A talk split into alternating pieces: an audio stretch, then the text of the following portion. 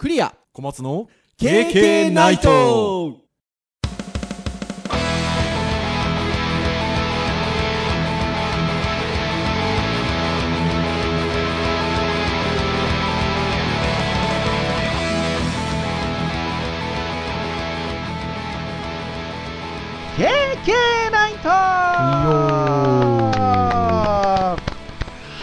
はい、ということで、第236回の配信となります。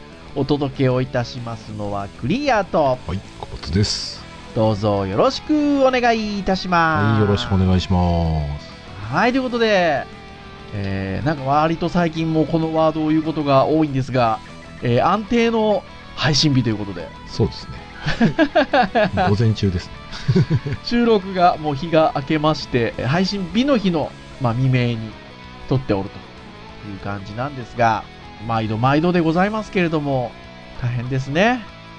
うん。新型ウイルスに関しましては、今ね、配信日に入りましたということで、木曜日に配信をしておりますので、水曜日の日が明けて、木曜日の今未明の時間になっておるわけですけれども、水曜日の夜、えー8時過ぎぐらいでしたか、えー東京都の小池知事が重大な局面に来ているということで会見をされていてですね、全世界的にもそうですけど、厳しい状況ですね。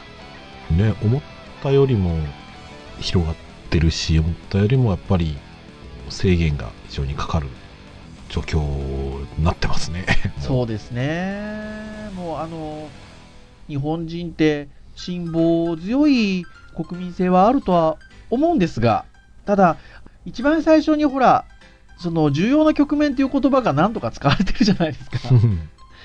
で、一番最初にね、2週間ぐらいって言った時期があったじゃないですか。はいで、やっぱりちょっとこう、期限を切られちゃったもんだから、あの時に。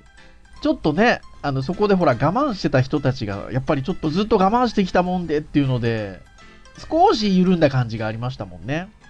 そうですねなんかね競馬の大会とかねうんまああれもだいぶ配慮してるのはねだいぶニュースとかで見てましたけどね、でもあれもなかなか難しいですね難しいですよね。うんだって、やんなきゃ損害がみたいな話も、こともあるじゃないですか。ありますね立場がね、それぞれあるんでね。で、やっぱり、ちょうど3連休で、あのー東京もね、桜がそのタイミングでポーンと咲きましたので、うんそういう意味で言うとね、ちょっとこう、ずーっとストレス抱えてたので、出てしまいたくなる気持ちはわからんではないみたいなところもありますし、っていう中でやっぱりちょっとまたぐっと増え始めたところもありますので、うん。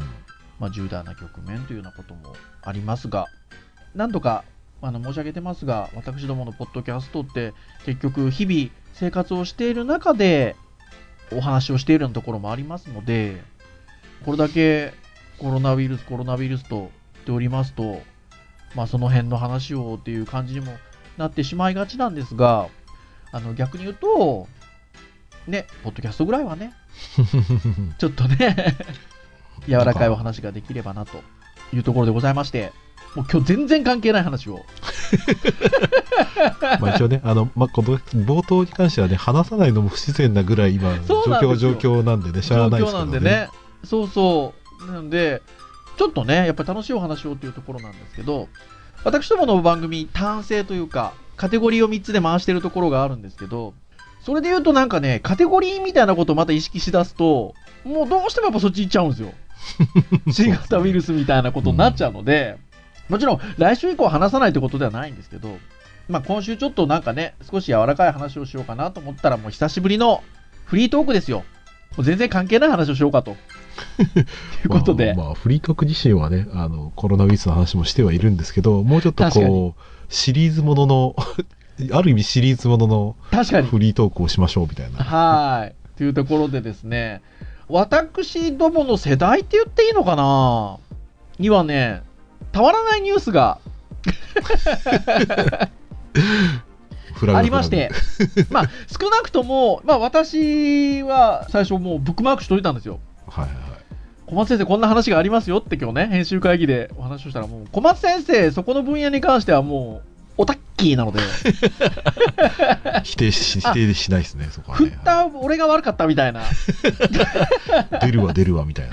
ところがあったんですけど、ちょっと今日その話をしようかなということで、はい。えっと、最初にじゃあ私が振った話が何だったのかというと、実はですね、こちらは、えーアニメアニメというあの、こちらはメディアっていうんでしょうかね、ニュースサイトがありまして、まあ、その名の通り、えっと、アニメの情報を配信しているウェブサイトのようなんですが、そこのニュースでですね、2月の末ぐらいかな、終わりぐらいに、えっと、記事が出てたんですけど、機動警察パトレイバーザムービー、4DX 上映決定、臨場感の増した 東京湾決戦を劇場でという記事がございまして、もう私、あの、機動警察パトレーバー好きなんですよ。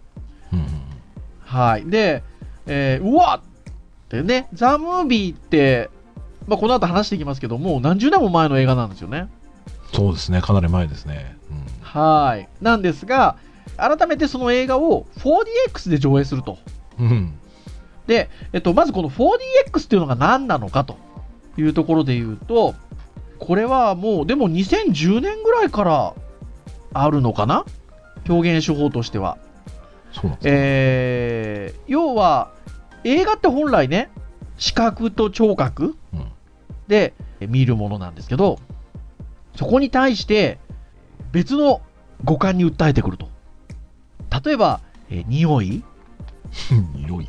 そうですね。あとは、あとはシートが動きます、モーション。はいはいはいはい。あとは、まあ、風。あとは、まあ、水というかミスト。あとは、光か。雷みたいなところでボンと光が放ったりとか、そういうものを感じられるもの、映画館で。なんか映画のこう場面に合わせて、い椅子とかガンガン動いちゃったありするんでしょ？そうです、ガンガン動いちゃったりするわけです。で、やっぱりこういうものが入り始めた、その多分2010年ぐらいからだと思うんですよ。で、入り始めた頃は、本当それこそ、えっと、東京の一部の映画館とか、そんな感じ。じだったんですけど、うんだいぶもうここ慣れてきてるというとあれですけど、もちろん全ての映画館でそれが見れるってわけではないんですけど、でも各都道府県、少なくともね、ちょっと足を運べば見に行けるぐらいの数はね、今全国でうん 4DX 見れるところがありますので、その 4DX でパトレーバーザムービーが見れると。いいですね。これいいですよ。4月17日からです。今なかなかね、さっきの冒頭のトークで言うとね、うん。映画館に行くのかっていう話はあるんですが、どうなんでしょうね？いや、普通の密閉された映画館よりかは、こう、風吹いたりとかしますから。そう、そうですよ。ライブとは違ってね、何かね、こうね、飛沫するわけじゃないですからね。飛沫するわけじゃないのでね。というところではありますが、上映されるとうん。いうことで、まあ私も大好き。そして小松先生は超オタク。そうですね。機動警察パトレーバー、一応ザ・ムービーを軸にしつつ、まあね、機動警察パトレーバーというものをね、ご存知じゃない方もいらっしゃるかもしれないんですが、うんえっと、実はいろんな展開をね、しているものなんですよね。パトレーバーという一つのプロジェクトっていう言い方をした方がいいのかな。うんわかりやすい言い方で言うと。はい。で、ありますので、まあその辺の話もちょろっとできればなというところでございますね。はい。そうですね。はーい。抑え気味に行きます。いや、ご指南いただくので。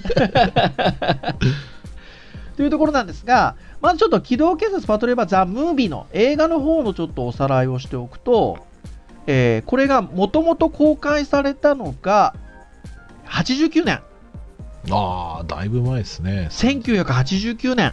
はい。で、ちょっとね、ここい、えっと、去年、今年ぐらいで30周年突破みたいな言い方をしてるんですけどう、ん。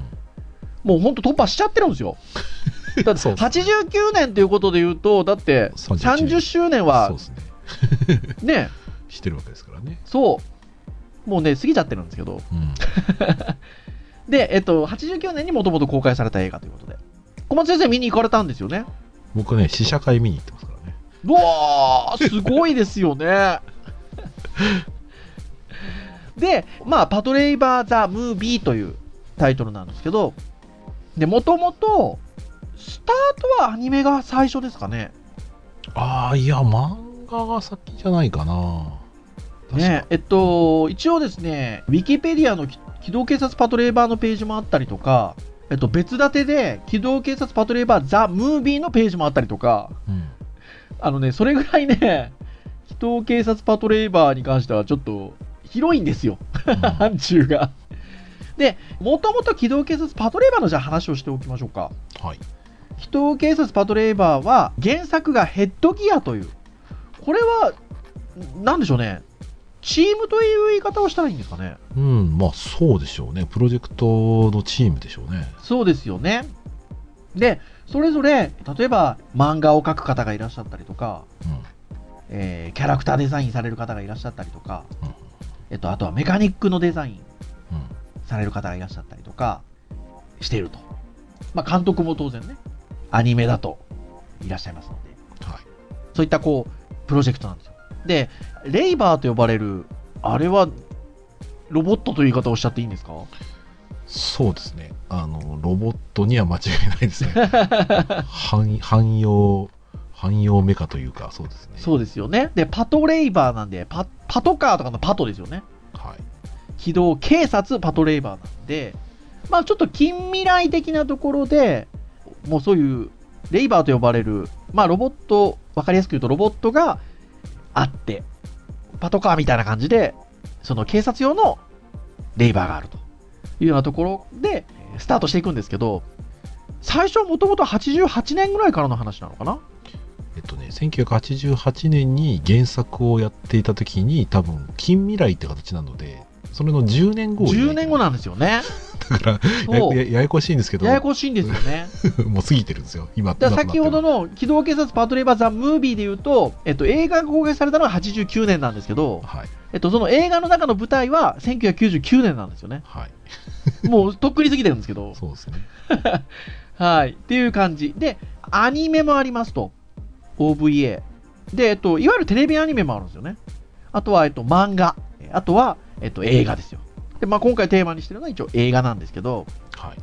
まあ、もともとは、えっと、漫画だったり、OVA だったりが多分、最初ですよね。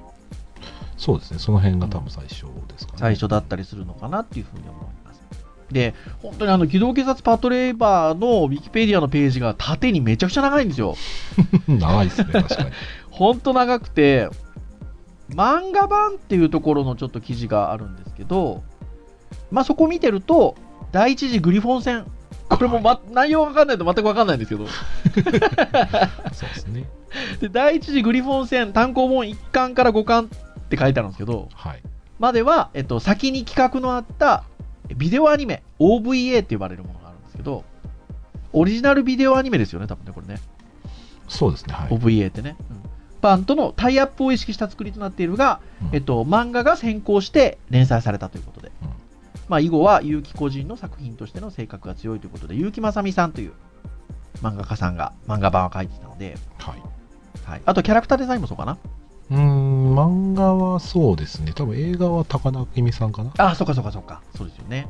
そう。ただ、この結城さん本人は何度も言ってるけど、企画自体が原作で、僕は原作者ではないと。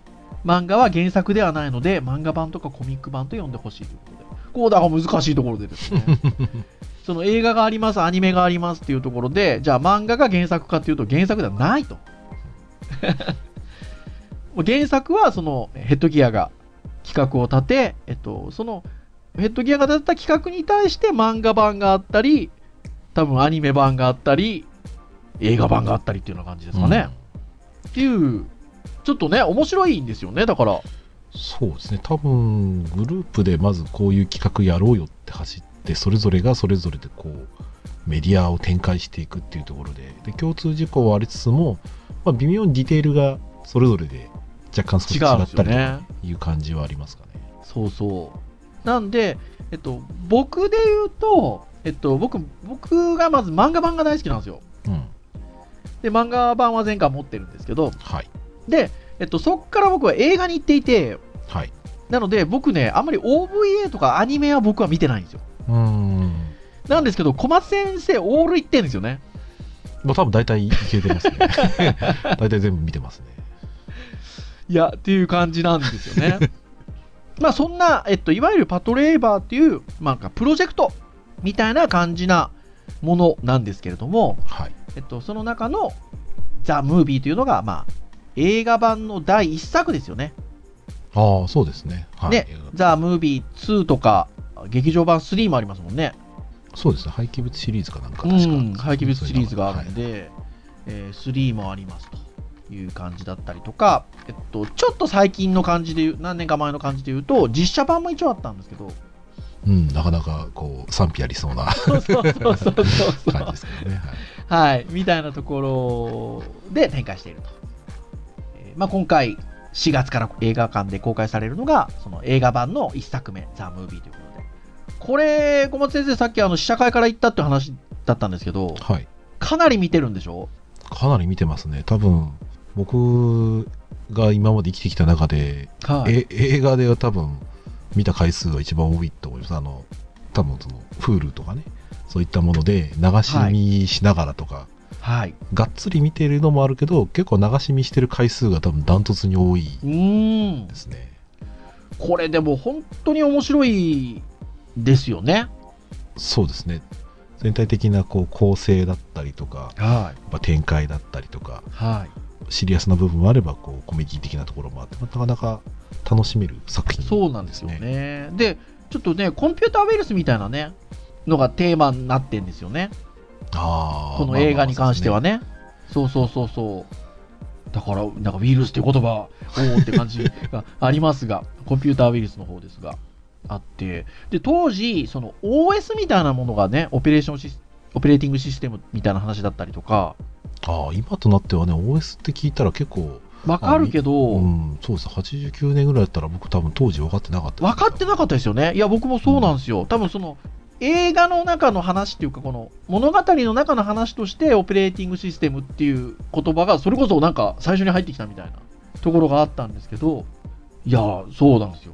結構、ポイントなんですよね。そうですね。確かにポイントですね。深く言え言いづらいけど。そう、深く言いづらいんですが、っていうところがあったりとか、やっぱアニメーションということで、アニメってまあ意外と神話であったりとか、うんそういった歴史的なところってうまく織り込んでたりするじゃないですか。はいしますね結構だからこの映画に関しては聖書みたいなね、うんところの話もね、そうですね絡んできてたりとかね。そう、いや、すごくあのね、面白い映画なんですよ。うんあとは、デジタルハリウッド的なところで言うと、はいはいはい デジタルハリウッドってお茶の水にあるんですけど、お茶の水の風景が出てくるんですよね。そうですね劇中の中でこう再開発されていく東京の一部として聖橋とかね、はいお茶の水のね。で、あそこの川のところをね、ぐーって行くんですよね。行きますねポンポン線乗って行ってますねで、まさに今、お茶の水が再開発してて、でもちょっと違う感じですよね、だからね。だいぶ違いますね そう、でも当時、僕、その、例えばレンタルビデオとかも借りて、何回も僕もこの映画見てるんですよ、ザ・ムービー。うんそうすると、ほら、おまけ映像みたいなのが、ほら、本編とは別に、ほら、DVD とか借りるとついてるじゃないですか、ビデオとか。おまけ映像に、やっぱその辺のね、お茶の水の描写をリアルにやるために、はいデッサンしてたりとかっていうね、なんかドキュメンタリーがついてたんですよ。はいはいはいはいはいだそのイメージがずーっとあるので、僕、その聖橋を通るたんぺにパトレーバーやっぱ思い出してて、そんなにそうなんです。やっぱこれ、やっぱザ・ムービーがね、印象あるんですよね。まあ見てない人はぜひ見てもらいたいし見た人はまあ割と納得いける話だと思うんですけどうね、ーん。ってなところでございますよ。はい、で、まあそういった簡単にね、し知らない方に捉えてもらうとすれば、ロボットもののアニメなので、うん、まあ 4DX っていうふうに考えたときに、これはかなりいいと思いますよ。そうですね。振動とかもやっぱりあるでしょうしまあまあ自然とかのねこうね。やつとかもい一応ありますしねそういう中身的にはね。あとはほら、ちょっと雨風吹き荒れるようなシーンもありますので、うん。まあまあ戦闘シーンもありますからね。そこでねえ。多分振動とかミストとか、音音とかね。ねあとは雷の光とか、これは結構いいかもしれないですよ。そうですね。僕もちょっとこういろいろもう話隅々まで知ってるだけに どの辺で何がなるかなとか想像しちゃうんですけどそうですよね。やっぱそうそうねやっぱ最後のねシーンとかのやっぱりねああの最後のシーンとかどういう風なこう感じになるのかなとかねこうちょっと想像し想像しちゃいます。ねえ想像しちゃいますよね。だいぶこれでも見終わった時には疲れそうじゃないですかだいぶねこう振動とか揺れたりとかしますからね。ねえ。まあまあ体感体感してまあ没入感どれくらい出るかはちょっとね僕体験したことないんで分かんそうなんですよ。僕もね 4DX は実は一回も見たことなくて。あのね小松先生もないでしょ？4DX の映画はないんです。ないですよね。ないんですけど、はい。あの短い時間なのであればそれに近いのでとねディズニーランドとかであの、はいはいはいはいはいはいまああんまり揺れちょちょっとだけ揺れたりとかこうミストが出たりとかっていうのは体験したことありますけど、はい。多分あそこまでがっつりとした椅子でその装置でっていうのは多分ないですね。はい。これね結構なでも映画館で本当にやるんですよ。数で言うと、でまあ私が福岡で住んでるあの近くのイオンシネマでもやりますし小松先生ねお住まいのところの近くの、えーユナイテッドシネマでもやりますもんね。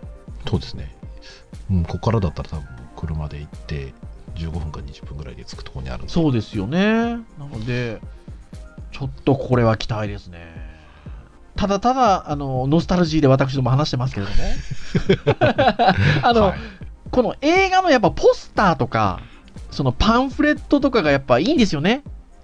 そうですね当時のブックレットとかね。はい当時の印象がありますね結構そう。で、この辺もなんかね、再販するっぽいんですよ、復刻版を。これちょっとたまらんですね。まあ、っていうねおじさんたちがいるからきっと売るんでしょうけどねそうですよ。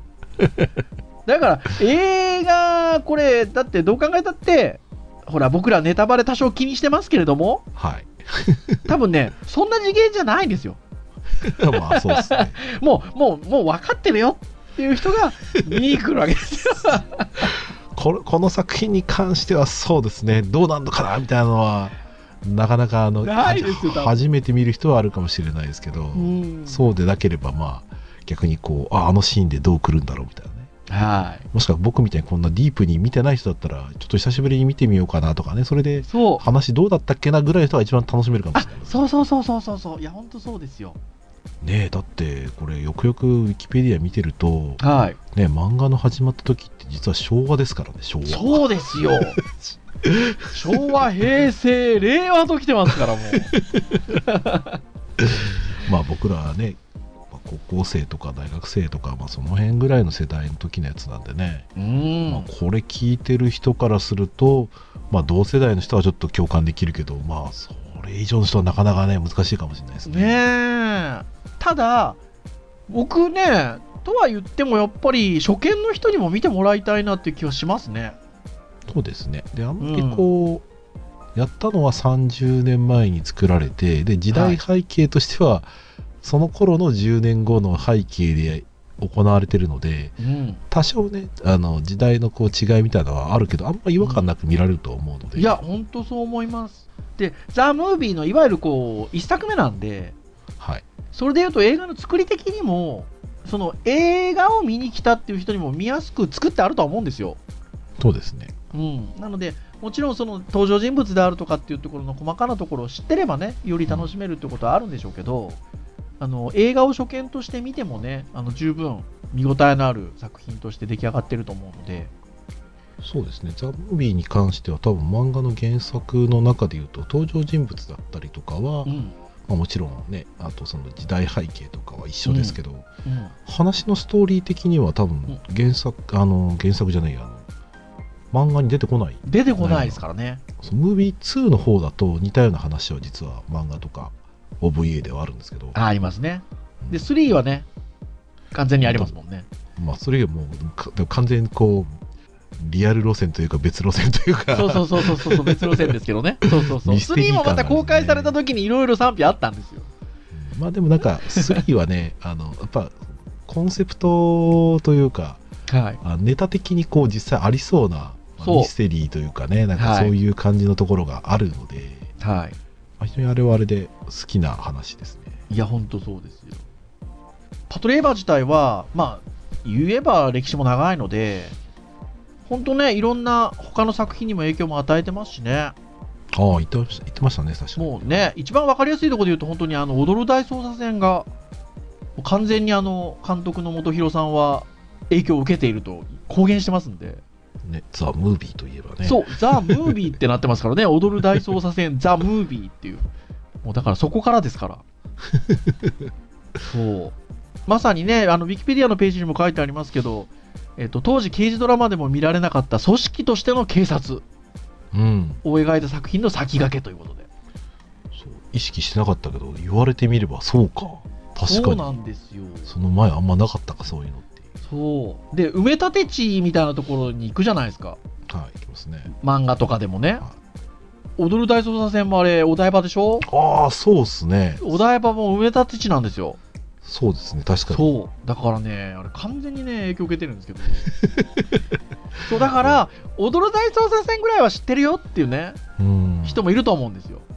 もうぜひ見てもらいたい。本当でもね、とウィキペディアの後の、後の作品への影響他っていうあのカテゴリーもあるんですけど、いろんなね、漫画にも、の、漫画家の方の作品にも影響を与えてたりとかうんしてますね。やっぱロボットものでありながらも割とリアルなロボットものな感じがありますよね、うん。実際そのなんだろうなあのガンダムにせよなんかやっぱりこう未来未来していてはい。なかなかこう機械とかもそんなね身近なものじゃないし、まあ、お台場ガンダムありますけど、はい。でもパトレーバーそもそもねあの重機から入ってますからねそうなんです土木ロボットが出来上がってそのロボットがその犯罪に使われるようになったことによってそれによって抑止するためのね、パトロールレイバーあー素晴らしい、素晴らしい、素晴らしい。はい。これね多分ねテレビあの OVA とかの多分初っ端のそう。あの始まりがねその始まりの下りが必ず毎回入るんですよ、そう、毎回入るんですよね。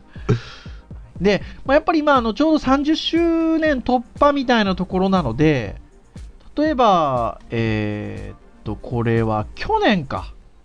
去年が19年だったから、まさに30周年、89年から換算するとね、30周年だったっていうところで、大阪でなんかイベントがあったりとか、12月は有楽町、明けて1月は池袋みたいなところでイベントがあったり、福岡に関しては今やってるんですよ、まさに。うーんえーポスター展ねポスター展やってまして。そしてさらに、ピアっていう雑誌がね、今定期的にはもう出てないですよね、多分ね。そうですね。はい、うん。なんですけど、あの、特別版みたいな形で割と今ピア出してるんですよ。で、あの、まあ、パトレーバーと関係ないところで言うと、ピア、シャーズナブルとか、はいはいはい。ピア、アムロレイとかも最近出たんですけど、あの、そのノリで、ピア、泉ノアって言われてもね、パトレーバー知らない人全くわかんないと思うんですけど、ね、シャシャアは、シャアとアムロはね、分かってもね、泉のはね、なかなかですよ、ね。わかんないですよね。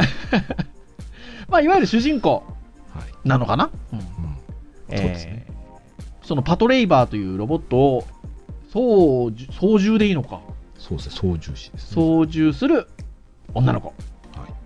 えー泉ノアさんのピアが出るぐらいな感じでございますよ今。まあ、でもあるかもしれないです。結局30年前のものなので、まあはい。ある意味その辺のこうメディアミックスをね、今、現場の人が、うん。要するに熱狂してたそうそうそうものだそったりするだろうから、う。そ多分そこでのね、需要もあるし、やるうん。展開する側もやっぱり思いはあるんでしょうね、きっとね。ういやーそうだと思いますよ。まああのねさっき実写版はねちょっとね賛否ありましたよっていう、そう、なんで個人的には、あのもしね、見たことないよっていう人がいたら、うん。興味持ってもしもらいたい順番としては、うん、えっ、と、やっぱね、最初、まずはね、漫画のやっぱりね、最初の数巻だけ読むぐらいな感じで僕いいと思うんですよ。そうあの漫画で言うとだってほら2019年のえっと12月？あ11月か。愛蔵版がまたねはいはいはいはい。発売されてるみたいなのでその辺から入ってもいいですしね。そう多分映画のザ・ムービーを見見るかまあその最初の単行本12巻をちょっと見るぐらいが入り口ではい。でそれでこうどっちかをまあ見つつ見てもらう、うん。でそれでもっと見ようかなと思う人は、うん。OVA に行ってもらって、まあ、それでもディープに行きたい人は、まあ、あとはその廃棄物シリーズあのそうですよ 13, 13号のやつ行ってもらったりとか、はいあとは、まあ、いて最終的にあの、まあ、それでも好きな人は、まあ、ネクストジェネレーションとかに行ってもらうそうそうそうそうそうそう。と いいネクストジェネレーションっていうのが、えっと、実写版なんですよね。そうですね。それは、あの、実は、あの、その、いわゆる1999年頃の世界じゃないんですよね。ネクストジェネレーションなんで、うんえっと、2010年代ぐらいの感じかな。でも一時期ね、うちの大学にもね、なんかその、イベントやったんでしょうね、なんかポスターはいはいはいはい。ネクストですよね。はい。一応ね、あのロボットものの CG としてのあの、はい見栄えとしては、あれはあれで見見がいはあると思うそう。で、僕、賛否あっていいとは思ってて、うん、あの、先ほども申し上げた通り、あの、パトレイバーはいわゆるプロジェクトじゃないですか。そうですね。っていうことで言うと、ああいう形があってもいいとは思うんですよね。うんまあプロジェクトだっていう考え方をすればね。まあ、それぞれのね、好きなものがあっていいと思うんでね。そうそうそうそう。で、ね、押井さんが作ってるんで、うん、一応、そうなんですね。結城正美は聞いてないって怒ってたらしいですけど、まあ、いろいろあったんでしょうね。ね、いろいろあったんでしょうけど。はい。でもね、あの、真野さんとかは、あの女優さんね、真野エリナさんとかは頑張ってらっしゃいましたよね。あの非常に良かったと思いますうよ。ん。なので、まあ、行き、行き着く人はそこぐらいまで行ってもらっても、全然よろしゅうございますし、はい。はい。あれあれから、あれから見ちゃうと、ちょっと、他のを見る前にやめちゃうかもしれないので、そうそうそうそうそう。だから、あーそこ行くんだったら最後に。が僕はちょうどいいかなと思うんですけどね、個人的なこう見解としては。いや、どそうだと思います、はい。っていう中で、でも満を持して、やっぱりその、ルーツをいい形で見てもらおうっていうのが今回の多分ね、うん。あの、移動生殺パトレーバーザムービーの 4DX だと思いますので、うん、ぜひなんか、そこで初体験してもらう方がいてもいいのかなっていうのは思いますね。そうですね。うん。なんかね、ちょっとこれがね、あの冒頭の話に戻りますが、なんか映画館がわっしょいわっしょい、なんか大入り満員になるみたいな感じだとね、今のご時世だとちょっとまた あれなのかなっていう感じであるんですが、そうですね。なんかあの、たくさんいてもらっても困るけど、いないのも寂しいなってそう感じですよね。はい、というところで、4DX は、えっと、通常の料金プラス1000円ぐらいかな？なんかそういう感じ見れるはい。みたいですね。はい、ということもございますので、少しちょっと贅沢をする感じはありますけど、ぜひ、あの、いわゆるいいもので名作と言われているものかなと思いますので、はい。ちょっとね、こうこういう時期ってこともありますので、贅沢をしてみてもよかったろうかと、うんいうところかなと思います。はい。はい、どうですか、小松先生、もう大丈夫ですか？大丈夫ですよもうあの、こんなもんで。僕とりあえず僕もね、4月入ったら予定立てていこうかなと思いますは私も多分行きます。い。もう僕初映画の館に 4DX 体験。4DX もそうだけど、映画館行くの何年ぶりだろうってああ、そんな感じですか。はそうですか。私はこの間、スター・ウォーズ見に来ましたけど、この間っていうかね、ちょっと前ですけど。い。うちね、なんか奥さんと娘と息子はよくね、あの、行ってますけど、僕はあんま誘われないので、何を寂しいことを。まあ子供向けのね、やつをね、あのコナンとかね、見に行ってますよね。あそうですね。はい。ということで、ぜひ皆さん、パトレイバーを見に行きましょ 興味あった方はぜひ。う。はい。ということで、以上といたしましょうかね。はい。KK ナイトは毎週木曜日、そう、今日配信をいたしております。えー公式サイトアクセスをしていただきますと、サイト上にプレイヤーがございますので、直接そこで聞いていただけます。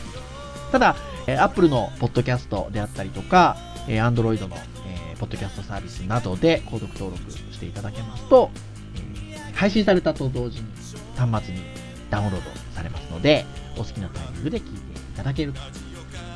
なかなか、いろんなね、ポッドキャスト配信サービス、たくさん登録はできてませんけれども、